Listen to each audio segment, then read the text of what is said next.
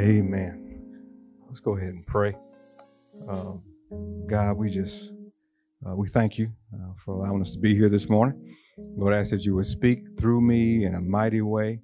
Uh, Lord, I ask that you would uh, speak to those who listen uh, via podcast, those who will watch on YouTube, and those who will watch on the website, um, any kind of platform, those who are overseas uh, in different places uh, of the country, in different places of the world.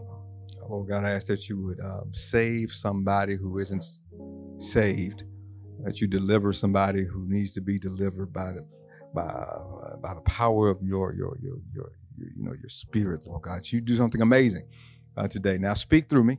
Uh, open up our ears to hear your word. In Jesus' name I pray and thank you. Amen.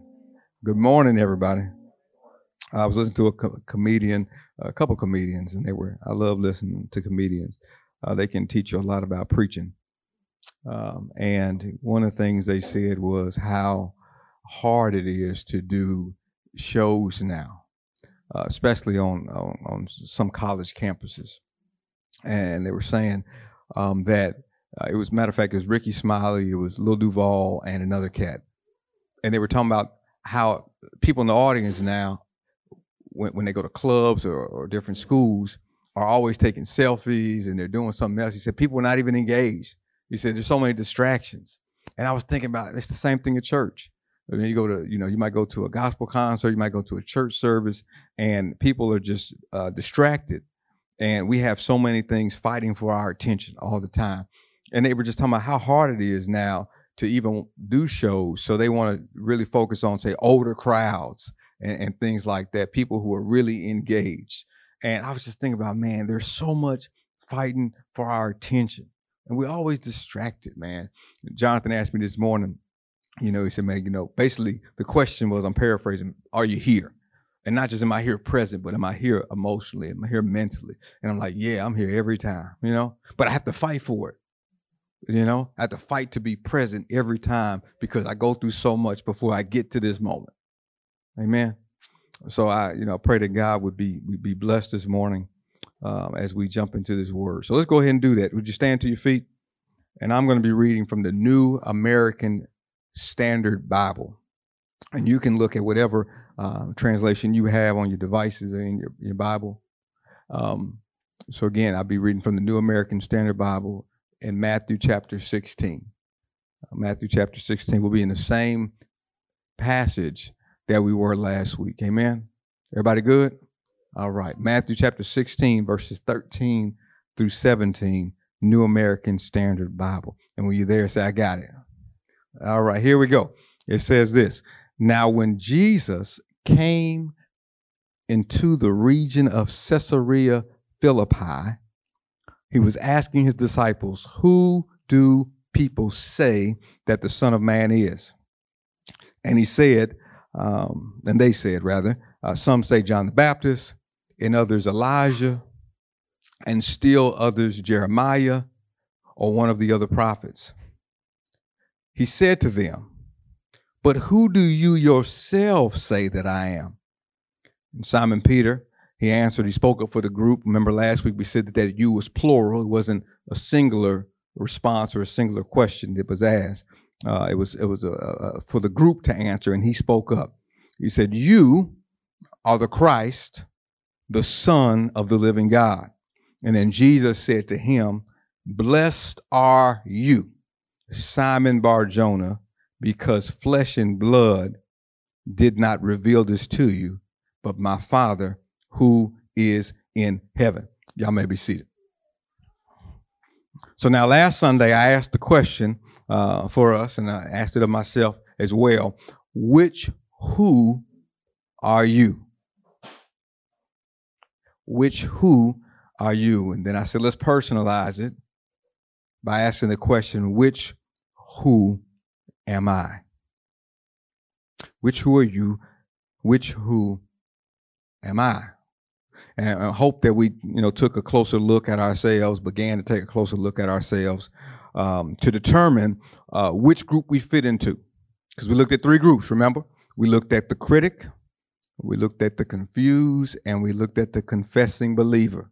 those three groups. And I hope that the question allowed us to kind of do some some re, some searching and some examination, some introspective looking at ourselves, so we could figure out which group that we fit in. But today, uh, we have another question for us because I told you we were going to go further through the text, the same passage. And here is the question I have for today: Which Jesus are you following? Just sit in it. Yeah. Uh, introspective. Here we go. We're going to personalize it. Which Jesus am I following? Yeah. And it might seem like a strange question. Like, what do you mean, which Jesus am I following? You know, because I'm going to tell you what I learned in the Bible Belt and that's under the Mason Dixon line, okay? in the Bible Belt, and, and I've been in the Bible Belt long enough, and y'all have been in the Bible Belt. That's why I say y'all. that's that's Bible Belt vernacular right there. you know, the the Bible Belt uh, is full of folk. Uh, especially in, some religious circles and pseudo-religious circles, where, where people uh, have heard Jesus' language and know how to repeat Jesus' language. And am I right about it? Yeah, yeah, we know how to we know how to say that stuff because we have people who who have been baptized. We have people who even take communion. We have people that go to church every every now and then. Uh, they even check yes on a Christian box if they have a survey. You know, they, will check it by default. You know, but uh, they're, but they're they're they're completely spiritually lost. Sad. But why? Why? It's because they never were truly transformed by Jesus because they never truly followed Jesus. Wow. Yeah, they were never transformed by Jesus because they were never truly uh, uh, following Jesus. Yeah, at least not the Jesus in the text. I'm going somewhere, right? Because there are one or two Jesuses, right, that people follow. And we're going to break it down. Yeah, there's, there's, there's, at least one of two Jesus that people follow. You have Jesus of the church or Jesus of the culture. Yeah, got two of them. Jesus of the church or Jesus of the culture. See, Jesus of the church is exactly who Peter said he was and is. Y'all follow me? He said, You are the Christ. Now, that is Jesus of the church, the Christ right? Uh, the, eh, eh, the, Christ is a Greek word, but in Hebrew it's the Messiah, right? Uh, the anointed one in English, the promised deliverer. And, and what is he going to deliver folk from if they if they follow him? He, he delivers from the oppressive bondage of sin. He frees us from the consequences of sin and, and, and, he's supposed to, and will do. Uh, it may not be right now, but his show will be later. He, he's going to free us from the oppressive systems that have been put in place because of sin. He sure will. It, he, he's going to do it. Deliverer, anointed one, the Christ, the Messiah. He's anointed to deliver us from sin all right, from the consequences of sin and from the systems that have been put in place in this world because of sin. To follow him means that we submit under his lordship and his authority. And that authority is over every single area of my life if I follow him. But then there is Jesus of the culture. I know y'all ready for me to get to that one. Yep. Because when I say culture, Mike, I'm not referring to ethnicity. When I say culture, Mariah, I'm not talking about nationality. When I say culture, Amir, I'm not talking about tribe. When I talk about culture, I'm not talking about pigmentation melody. That's not what I'm talking about. I'm referring to pop culture. Popular culture. Whatever is popular, whatever is trending, whatever is dominant at any given time and place. That is culture. All right? And there are people that are following Jesus of the culture.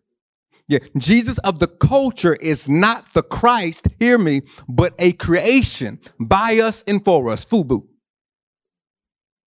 Yeah. Got Jesus of the Christ, Jesus the Christ, that, that is Jesus of the church. Then you got Jesus of the culture. Jesus of the culture is not the Christ, but a creation by us, consciously or unconsciously, to fit our desires. Ooh, I'm right about it, Fred. see, see, Jesus of the culture. Hear me, here we go. Come on now. This is gonna be my my, my traditional holy roller is gonna love this one right here. See, Jesus of the culture embraces anything.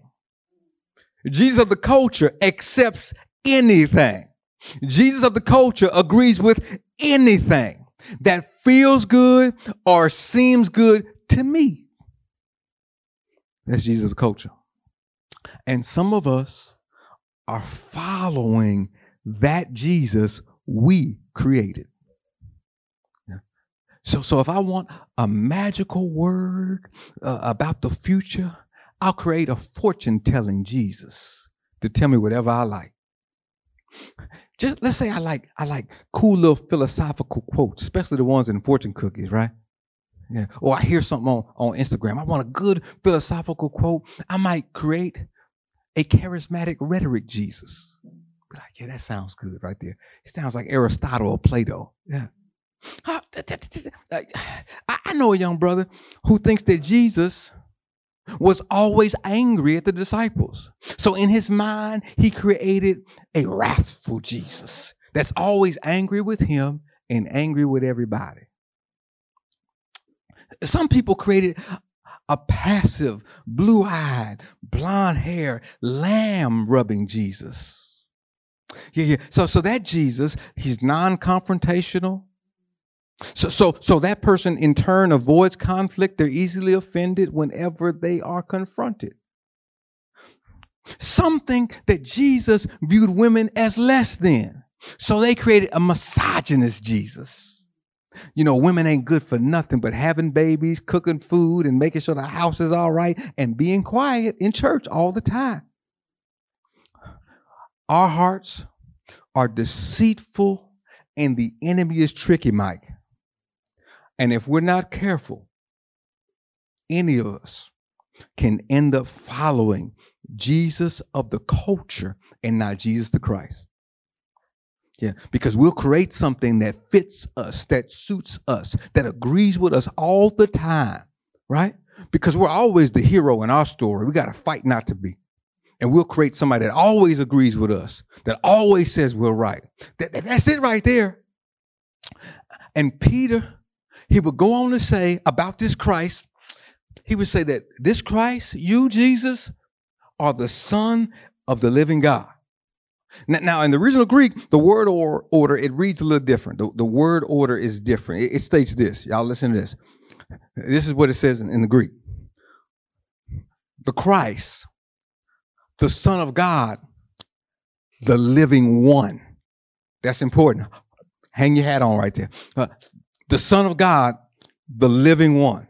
So, so this confession of Peter, I need y'all to hear this, was in direct opposition with their context. They are in a, Gro- a Greco Roman society. And what Peter says about Jesus, it, it is countercultural. It is in opposition to the Greco Roman culture. Why?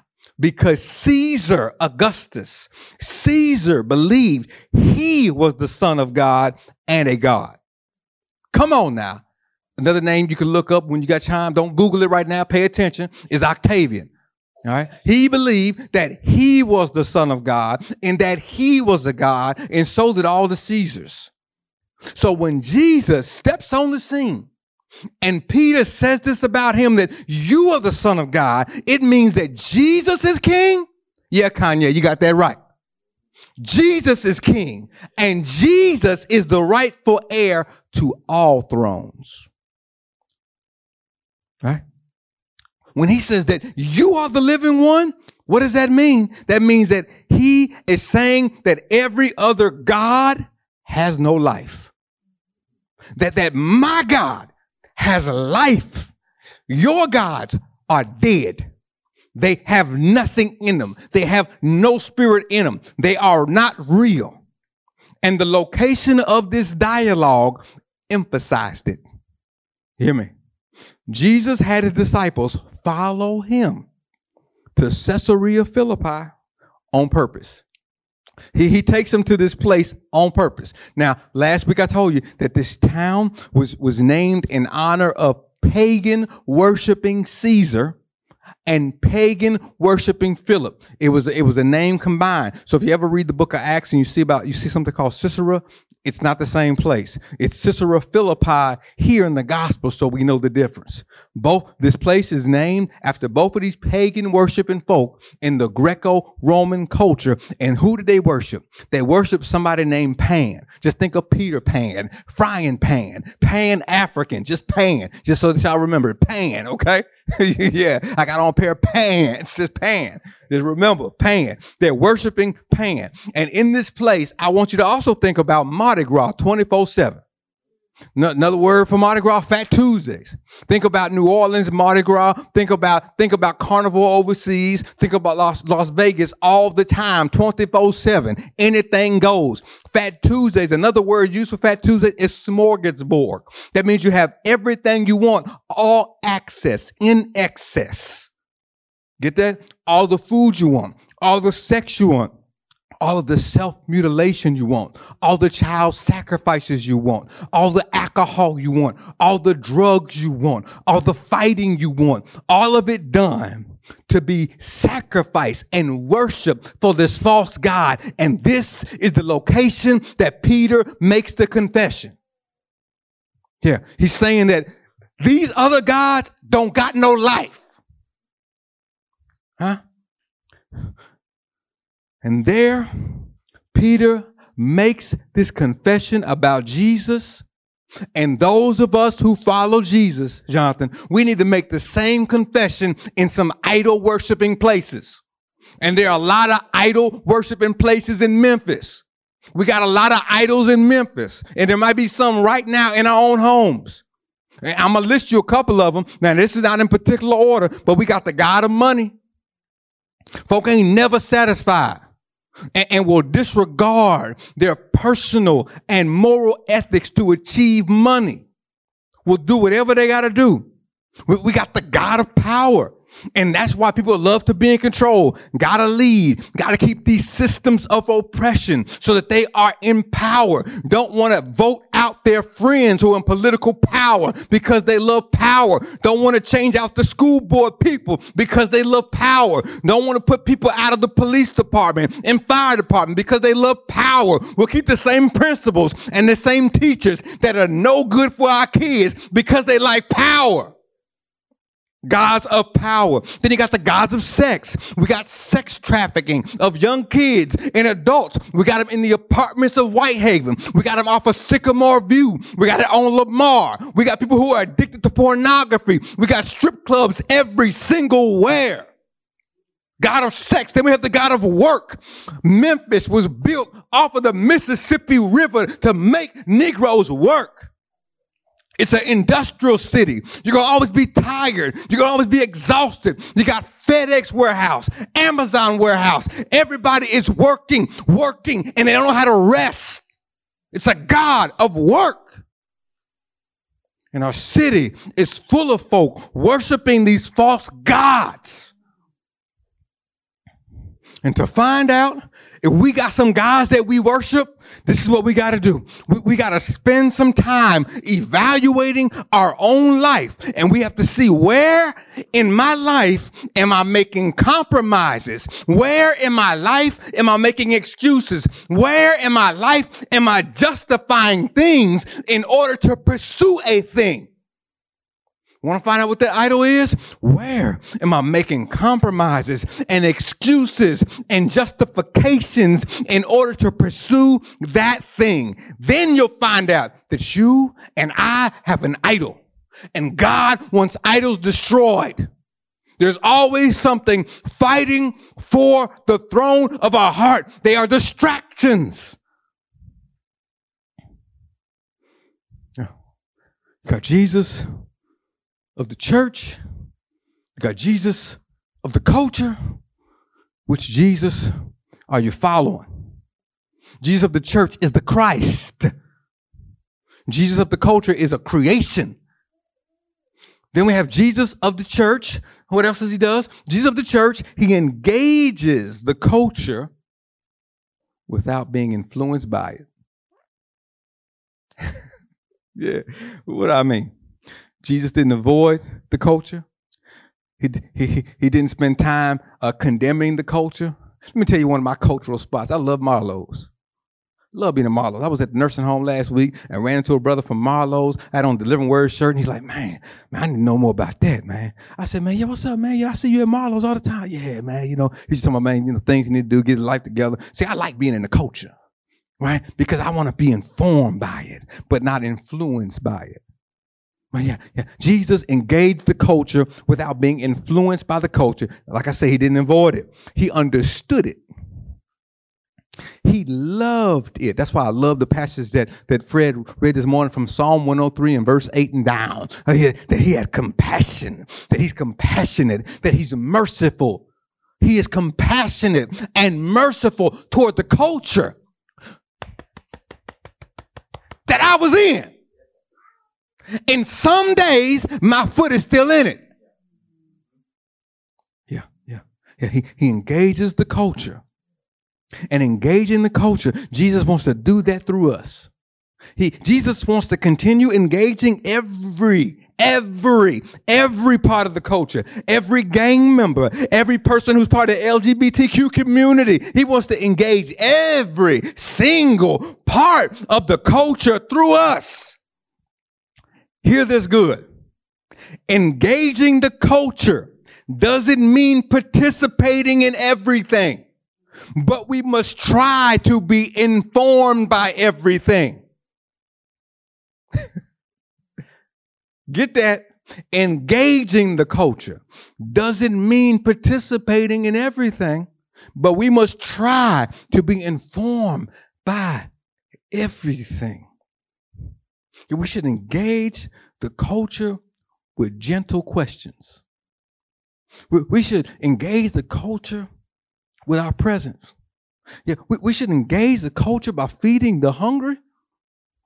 Yeah, we should engage the culture by clothing those who need it. We should engage the culture with literacy programs for kids who can't read. read. We should engage the culture with a young man who, who went to jail. We should engage a, mom in the culture who's single, who, who, who don't know how to keep a lights on. We ought to engage the culture with the gospel asking God the whole time to reveal who Jesus is. Yeah. Because we want God, the Son, to say, You are blessed. Yeah, yeah. Blessed are you. Blessed is everyone who knows and follows Jesus. Why would we engage the culture with the gospel? Because we want God the Son to be able to say to everybody, Blessed are you, because you know and follow Jesus. Which Jesus are you following? God, I ask that you would just let this word marinate in our hearts and allow us to live it. In Jesus' name, I pray and thank you. Amen.